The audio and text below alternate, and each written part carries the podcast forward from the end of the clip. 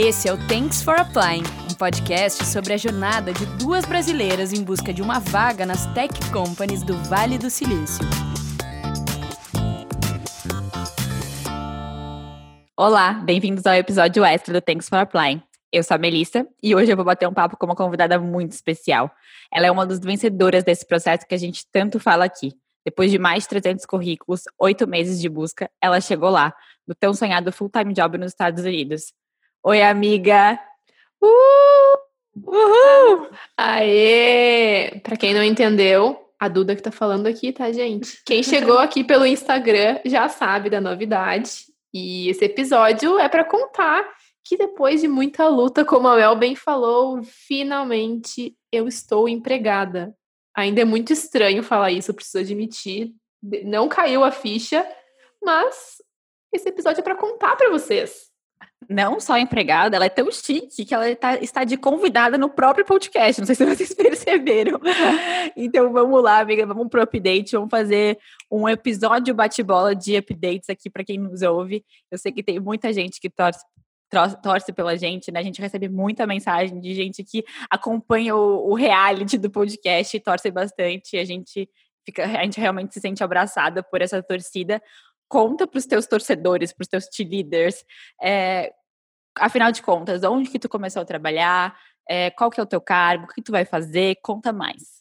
Beleza, a gente quer tentar ser breve nesse episódio, porque provavelmente a gente vai aí ao longo não sei, das temporadas mais para frente falar mais, mas a gente acha que a gente deve essa, essa, essa explicação para vocês prestar contas, não é mesmo? Afinal, para reclamar, a gente está aqui sempre, agora vamos a, aos dias de glória.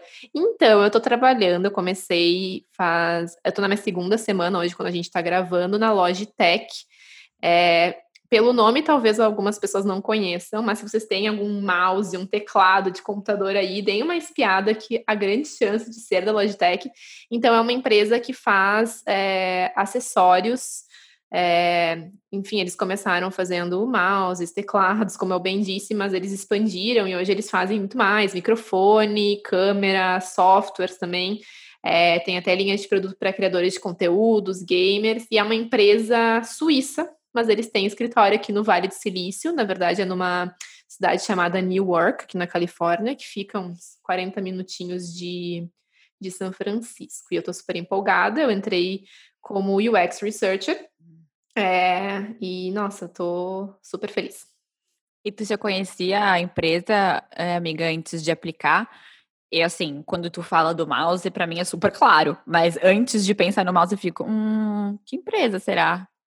Sim, foi muito engraçado porque eu já conhecia a empresa, inclusive uma história engraçada é que eu já tinha feito um, tipo, um estudo de caso na faculdade de design de produto, porque a Logitech ela é bem reconhecida na, na questão, enfim, tipo, pelos produtos físicos, né, e pelo bom design. Então eu tinha usado um mouse deles é, na época da faculdade para fazer um estudo de caso para matéria de ergonomia.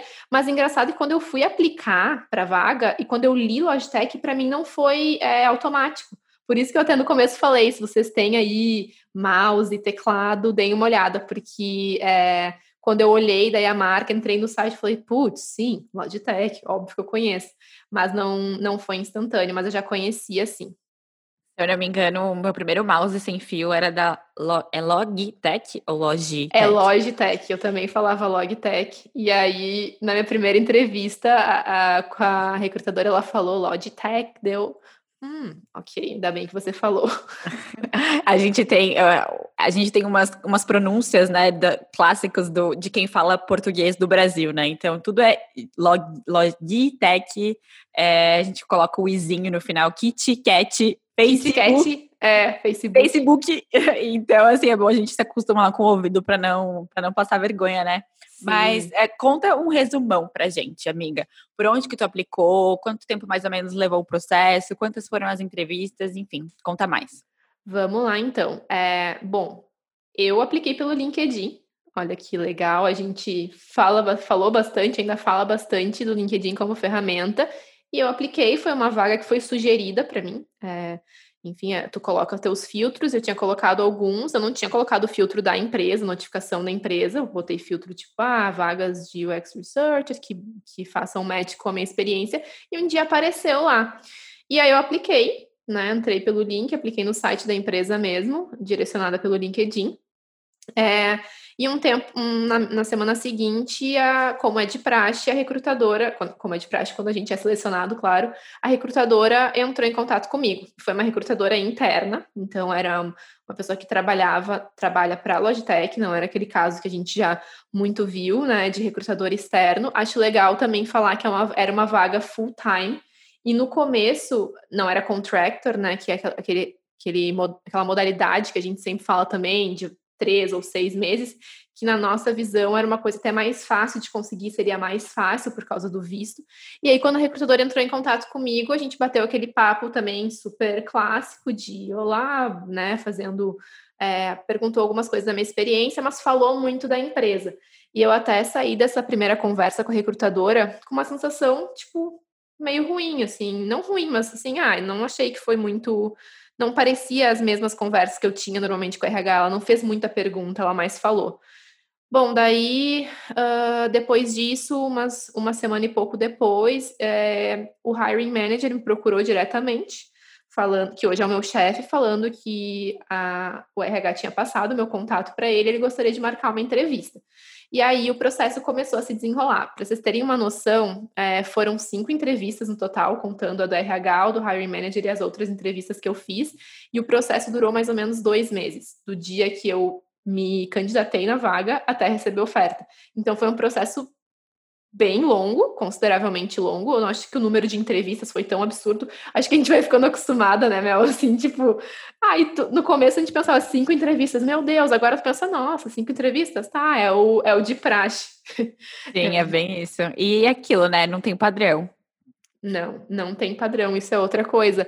A gente sempre falava também, ai, quando a notícia é boa, é, vem logo, né, não demoram para dar retorno. E nesse caso, depois que eu falei com o hiring manager, ele demorou duas semanas para me dar o retorno. Ele avisou que estava saindo de férias, mas assim, ele falou: ah, vou te ficar uma semana de férias. Ele demorou mais uma semana além das férias para me dar o retorno. Então, aí, mais uma coisa que a gente mordeu a língua. E aí, depois o processo foi andando. Eu falei com outras pessoas do time, outras três pessoas, né, além do da recrutadora e do hiring manager. E é, foi assim. Daí, depois, da, no final, o processo começou a andar um pouquinho mais rápido e uh, do que as primeiras entrevistas, as últimas duas, era mais ou menos uma semana, não muito rápido, mas foi um pouquinho mais ágil. E aí, no, no que eu recebi a oferta, eles já me pediram para começar na semana seguinte, que foi muito louco. Então, tudo que o processo demorou no começo, no final, eu acho que eles perceberam, eles até pediram desculpa várias vezes por estar sendo meio enrolado.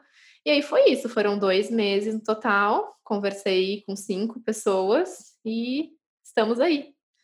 Eu, eu acho que você comentou em um dos nossos episódios da, da sua conversa com, com o Harry Manager, eu acho que foi ele que, que olhou o Instagram do podcast e perguntou se tu se interessava por design gráfico, se eu não me engano, foi no nosso último episódio, ou penúltimo da primeira temporada que tu comentou, ou seja, faz um tempinho, né? Então, essa história de que notícia boa vem rápido é, é balela, eu acho que a gente, como ser humano, tem tem mania de querer observar padrão para se sentir confortável. Tu, como pesquisadora, deve ter ainda mais essa mania de observar Sim. padrão. Então, é bom a gente saber que, que ele não existe para a gente não ficar tão ansiosa. E o que, que, tu acha, amiga, que dessa vez, por que, que dessa vez deu certo? Né? A gente fez tanta entrevista, falou com tanta empresa. Qual foi o diferencial nesse processo que tu acha que, que fez com que tu conseguisse a vaga? Eu acho que foi uma soma de fatores, agora olhando para trás, assim. Eu vou falar algumas coisas que eu acho que foram, sim, diferenciais. Foi um misto de coisas que eu acho que eu tinha com coisas que eu fiz. Né? Porque eu também não acho assim que uma pessoa, ah, eu estudei muito para entrevista e passei. Não, né? Eu acho que. É, então, assim, acho que uma das primeiras coisas foi. É, eu falo que deu match com o hiring manager, meu chefe, foi muito engraçado, foi ele que eu comentei, não sei se eu comentei isso na, no final da primeira temporada, mas a minha conversa com ele era para ser uma conversa de meia hora, e a gente ficou falando uma hora e quinze, e isso já me surpreendeu positivamente, porque nunca tinha acontecido. E, bom, a primeira coisa que eu pensei foi, bom, só um pouquinho, a gente falou uma hora e quinze, quase, sabe, mais que o dobro do tempo que supostamente era para ser a reunião. Então, ele deve ter gostado de mim. Mas mais do que isso, é, os nossos backgrounds eram muito parecidos, ele também tinha experiência em pesquisa de mercado, então os nossos discursos estavam muito alinhados. Então eu acho que também ele, como hiring manager, ele é meio que o decisor do processo, eu acho que a palavra dele tem mais força, eu acho que ter rolado essa conexão foi importante e nunca tinha acontecido em outras vagas, então me faz pensar que pode ter sido um diferencial. É, agora, uma coisa que é do, foi do meu lado, assim, é, narrativa, uh, storytelling, o jeito que eu falei, principalmente de mim, que foi uma coisa que falar com os entrevistados dessa temporada me inspirou muito a, a mudar e tentar rever a forma que eu falava de mim, que eu me apresentava. Então, assim, eu não estudei muito perguntas, como responder perguntas, mas eu estudei muito como que eu ia falar de mim e como que eu ia me vender de uma forma leve barra natural uh, de acordo com aquela vaga. E isso eu fiz para todas as entrevistas desse processo. Eu ia lá e abria, assim, sendo bem prática e, detalhando, eu escrevi num, num documento do Drive em português, depois eu escrevi em inglês, é, li, reli, vi como que é, eu poderia mudar as palavras, o jeito que eu ia falar, e estudei aquilo. Estudei aquilo, né, usei aquilo como guia. Não precisei ler, obviamente, durante as entrevistas, mas quando eu me perdia, eu olhava. Então, isso é uma coisa que funcionou para mim. Então, essa questão do storytelling, eu acho que eu consegui me posicionar de uma forma é, mais segura até e contar a minha história. E eu acho que fez sentido para ele, sabe? Sim, e uma coisa que eu acho que deve contar muito também, quanto, quanto mais tu avançava no processo, mais tu estava motivada, adaptar a tua narrativa e mais segura tu estava de que a tua narrativa estava funcionando. Então, isso também deve, não só te motiva, como te ajuda, né? Sim, e uma coisa que a gente também sempre fala, né, Mel, é de pesquisar a pessoa que tu vai falar. Tu sempre recebe o convite para uma reunião e tu sabe com quem tu vai falar. Eu acho que em outros episódios os convidados também comentaram isso e dá aquela pesquisada, tipo, não é ser stalker, como a gente brinca, é, é muito necessário, porque isso vai te dar um, uh, informações que são muito ricas. Por exemplo, esse caso do hiring manager, eu já tinha visto que ele tinha um background de pesquisa de mercado, assim como eu. Então, eu já fui com esse discurso, que é uma coisa que talvez se eu visse que a pessoa não tem, eu não ia puxar tanto para esse lado. Então, tu vai alinhando o discurso, é uma balança, tu tem que botar na balança a descrição da vaga. Outra coisa que eu fiz também que foi interessante, é eu colei nesse mesmo documento do Drive a descrição da vaga e fui marcando as palavras-chave. E eu tentei colocar no meu discurso. Então, foi uma coisa bem assim, é, tipo, meticulosamente organizada para que eu não me esquecesse de, de citar nada e de mencionar nada. É, é, e tem a parte também, é claro que tem muita parte que é, que é esforço, né? Esforço da tua parte. É, mas eu acho que também tem a parte de que tu falou deu matching, porque essa questão de adaptar a narrativa e pesquisar a pessoa, qual que é o background dela, ah, legal, tem background de pesquisa de mercado que é o mesmo que o meu. Às vezes a pessoa está procurando alguém que tenha um background diferente, porque ela já traz aquilo. Então, assim, tu tem um, background parecido com o do teu hiring manager, né, que hoje é o teu chefe, isso poderia contar contra ou ao teu favor, mas como rolou uma questão de empatia, energia, matching mesmo, né, com a cultura, os valores da empresa e com a pessoa mesmo, a gente sabe quando isso acontece. Então, eu acho que essa parte também é, é fundamental.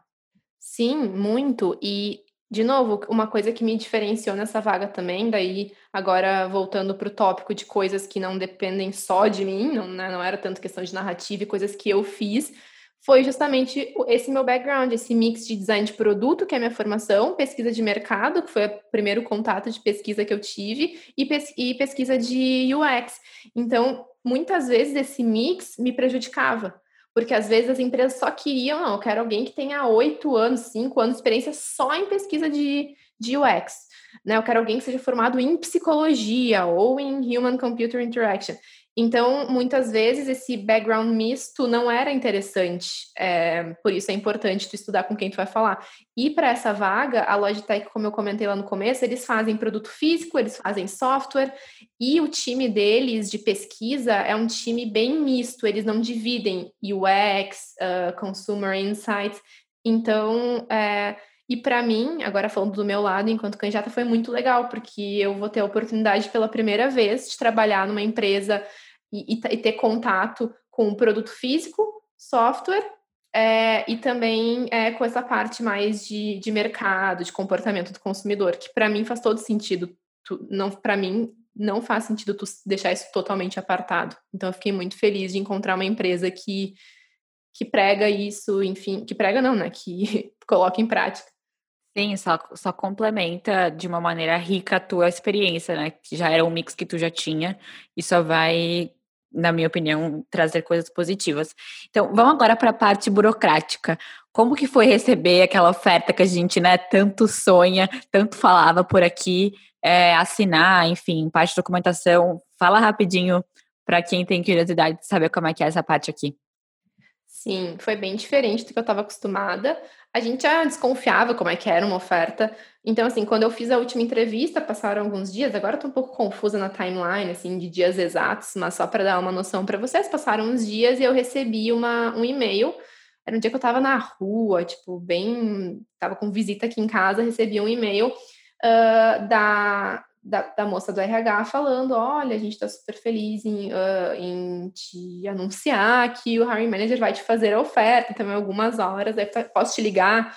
Aí ela me ligou e falou: ah, parabéns, tal, e, e, a oferta logo chegou no meu e-mail. Então, nada mais é do que um documento falando, né, alguma, ah, parabéns, né, nós gostaríamos de te oferecer a posição X, com salário X, é, começando no dia tal é, respondendo pro fulano, que é o teu chefe, e aí tu assina, né, dizendo que tu aceita essa proposta. E aí, a partir disso, eles já, tô aceitando a proposta, eles já combinam, não, então teu dia de começo é tal. Eu fiquei, gente, mas como assim? Tipo, não tem um contrato, não tem nada, como, como, documento? Não, não tem documento, tu vai entregar tua documentação no teu primeiro dia de trabalho. Eu caí para trás e falei, gente, é muito diferente do que eu tô acostumada. E eu fiquei super tensa e nervosa, porque nós, como imigrantes, a gente sempre fica com o pé atrás, pensando, tá, mas imagina se eu chego no primeiro dia, entrego o documento e aí não serve. Então, eu achei, tipo, pô, eles confiam muito na tua palavra, né? Que tu falou que tu pode trabalhar, eles confiam que tu vai chegar no primeiro dia e tu vai entregar a documentação toda certinha. Mas foi um choque, é bem diferente. No Brasil, como é que é o processo? Normalmente tu leva a documentação antes de começar pro RH, tu assina um contrato, eles tiram cópia dos teus documentos. E nesse caso, não. Então, assinei a oferta e aí veio o background check, que a gente já tinha comentado também, né? Que a maioria das empresas faz, que é um, uma checagem de. É, não sei se Antecedentes criminais. Antecedentes criminais. Mas esse que eles fizeram também era tipo de veracidade de informações. Tipo, eles queriam verificar se o que eu tinha colocado no meu currículo era verdade. Então, eles pediram contatos de de antigos chefes, empregadores. Então, assim, foi bem chatinho de preencher, foi para uma empresa terceirizada. E, mas, mas foi assim, foi onde eu tive que entregar alguma documentação, mandar algumas coisas. É, e aí, a partir disso, a minha data ficou para a próxima segunda já. Eles entraram em contato comigo numa semana, e para segunda-feira já ficou a data de começo. E aí foi isso, de burocracia foi isso. E daí, no meu primeiro dia, eu recebi um acesso a uma plataforma onde tinha daí, eu cheguei lá e abri, tinha, sei lá, eu contei 14 formulários diferentes para eu assinar. Aí eram coisas relacionadas a plano de saúde, conta do banco. Ai, gente, mas isso para mim foi a parte mais complicada, porque é muito difícil, tu não tem uma assistência, até tem, né? Tu pode perguntar para alguém, mas a minha vontade era dizer, eu não entendi nada, me ajude, por favor. E não é uma questão assim, ai, de traduzir. Não, é um tipo de documentação completamente diferente, os formulários, tudo. Mas, enfim, uh, foi, deu certo.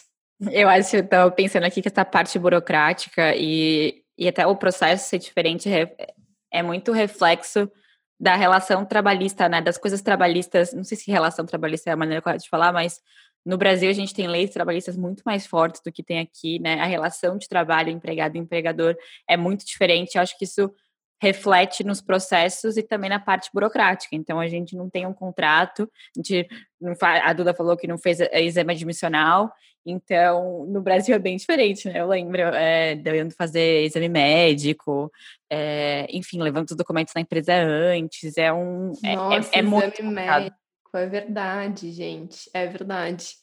É, não tem nada disso. Não sei se é porque tá em pandemia e tal, remoto, mas acho que não. E uma coisa que a gente. É, ah, mas como é que é? Assinou, assinou tudo online aqui? Eu acho que normalmente já é. Uh, muitas das documentações eles têm muito hábito de, de assinar online. Eu até estava lembrando que o meu contrato de apartamento, antes de pandemia, antes de tudo, a gente assinou online, que é uma coisa que também no Brasil ainda não é. Agora com a pandemia, provavelmente deve ter sabe, as pessoas foram forçadas a aceitar e tá tudo bem, mas antes não era uma coisa tão, tão, tão, tão comum. E aqui, então, em, relação a isso, não atrapalhou, sabe, ser remoto. Sim, é, aqui já era bem comum mesmo, né? De ter, também empresas globais, quando né, tem uma pessoa que aprova alguma coisa que está em outro lugar, mandar documento por correio não, não funciona. Não, não.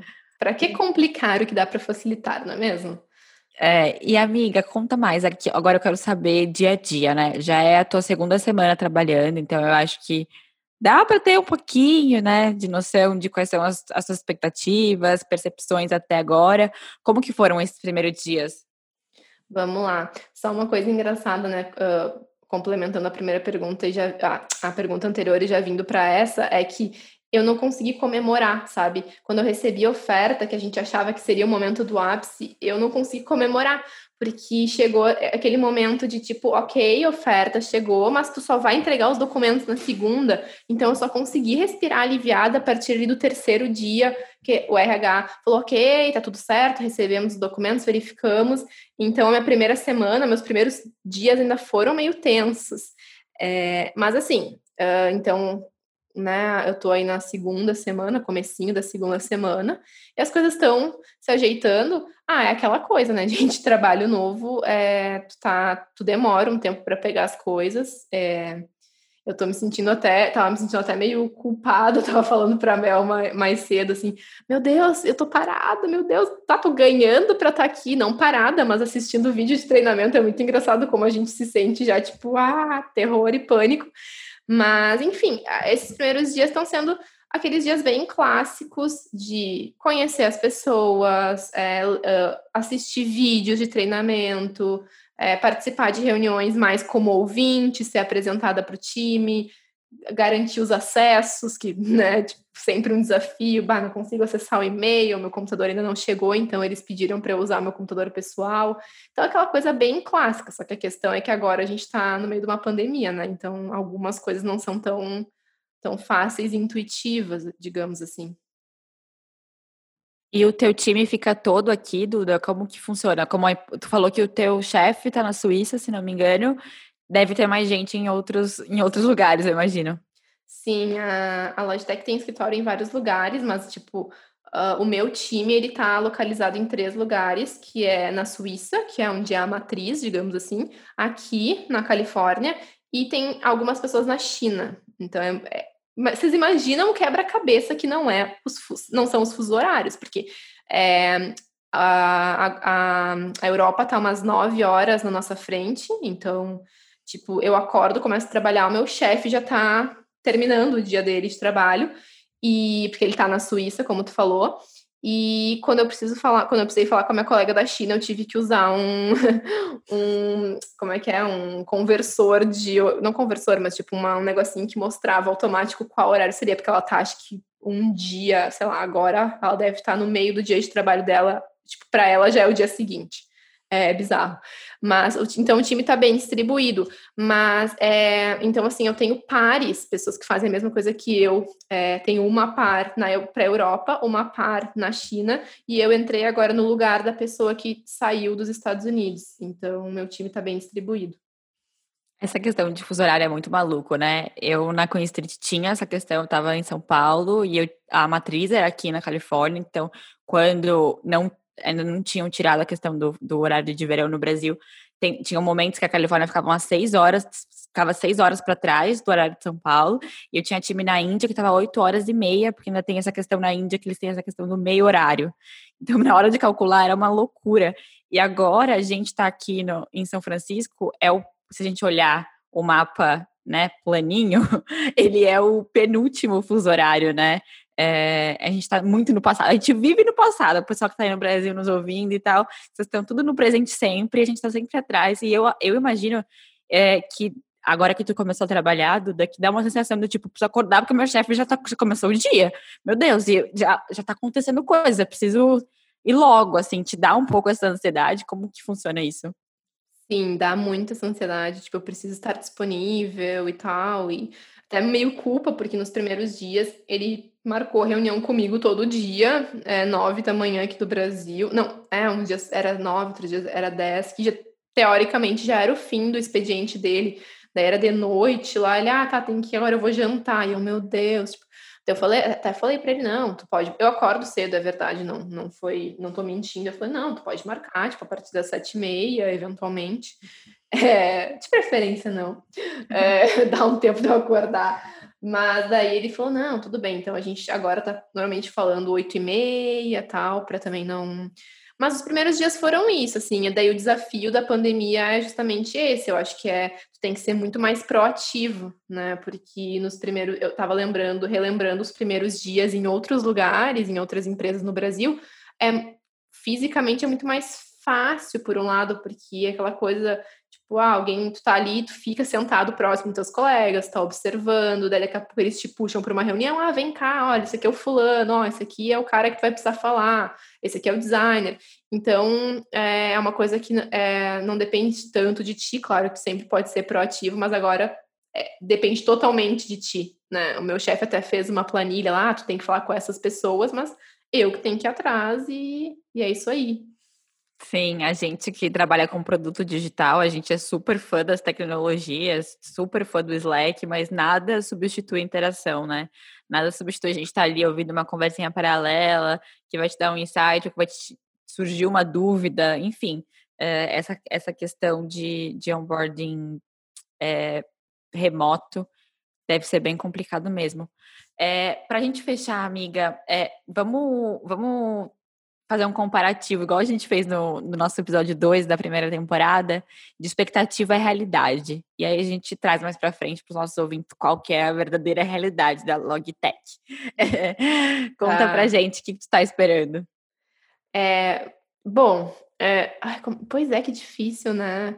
É tão louco, assim, quando a sensação de a gente tá, tá aí há oito meses, ficou oito meses e pouco na, na batalha, na luta, e aí quando tu consegue, tipo, sério? Sério? Então, eu admito que eu ainda tô processando a informação de que eu consegui, eu tô tentando não criar muitas expectativas, mas agora falando em relação ao trabalho, assim, não tanto a empresa, é ah, tipo, é, uma coisa que eu, eu, acho que vai ser muito legal é poder acompanhar o desenvolvimento de um produto desde o conceito até o lançamento.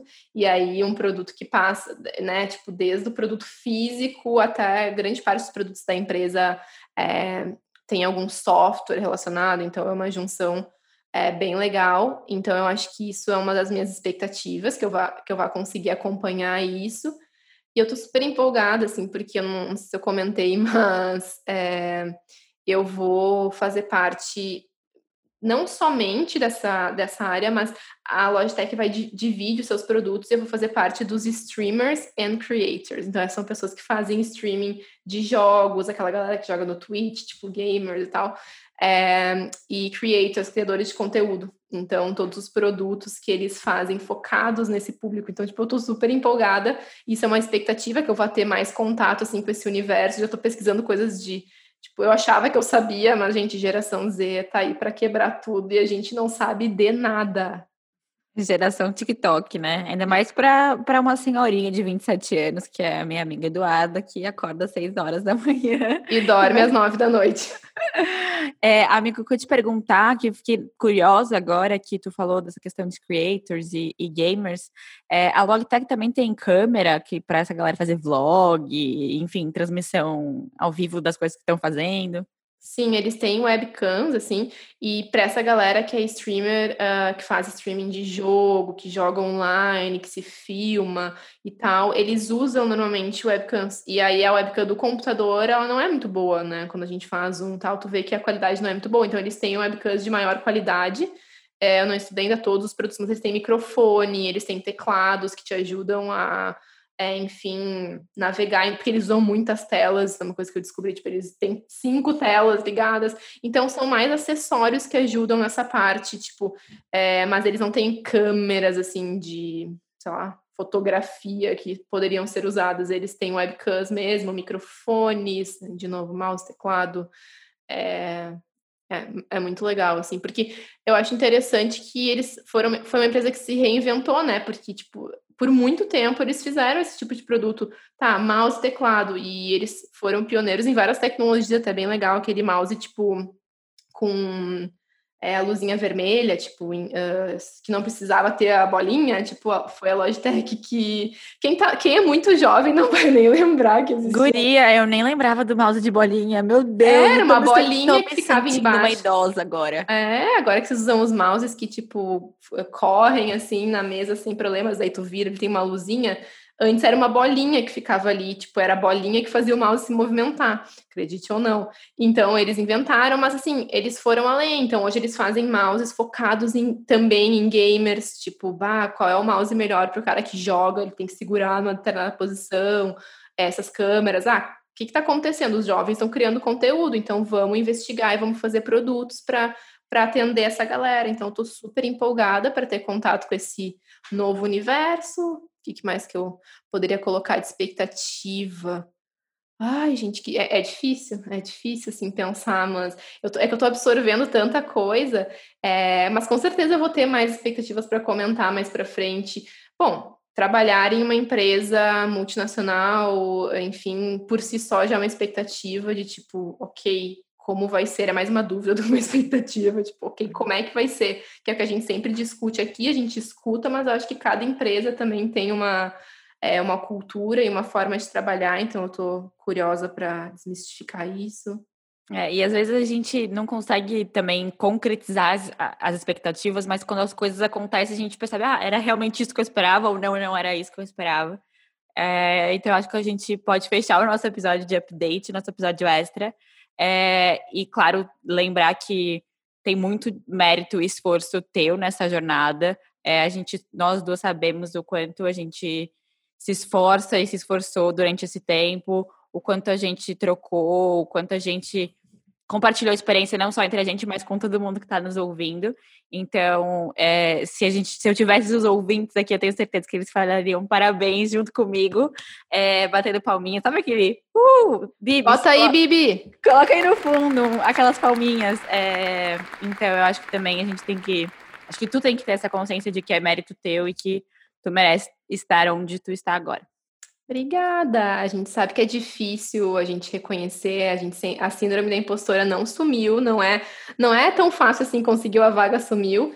Agora os desafios são outros, como a gente bem imaginava, mas para isso a gente vai ter muito chão pela frente para comentar, para discutir. A segunda temporada ainda continua, né? Temos alguns episódios para ir ao ar e quem sabe numa terceira a gente não não fala mais sobre isso.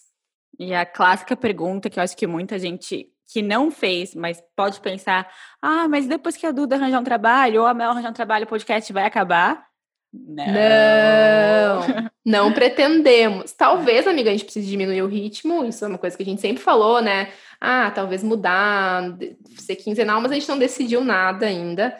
É, mas não, eu acho que a ideia é justamente acompanhar o nosso processo e o nosso progresso, por que não?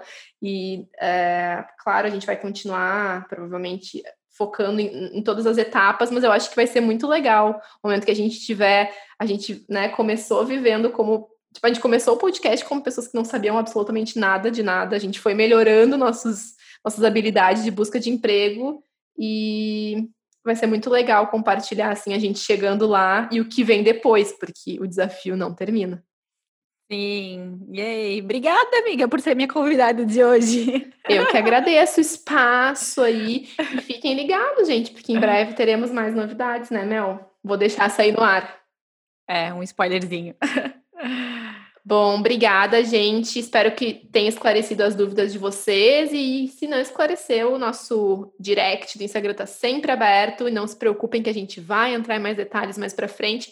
Mas foi um episódio mais para contar, para dividir com vocês esse momento tão feliz e tão empolgante da jornada. Obrigada por todo mundo que torceu. E a gente se vê então na segunda-feira para mais um episódio. É isso aí. Obrigada para quem chegou até aqui. Beijo. Tchau, tchau.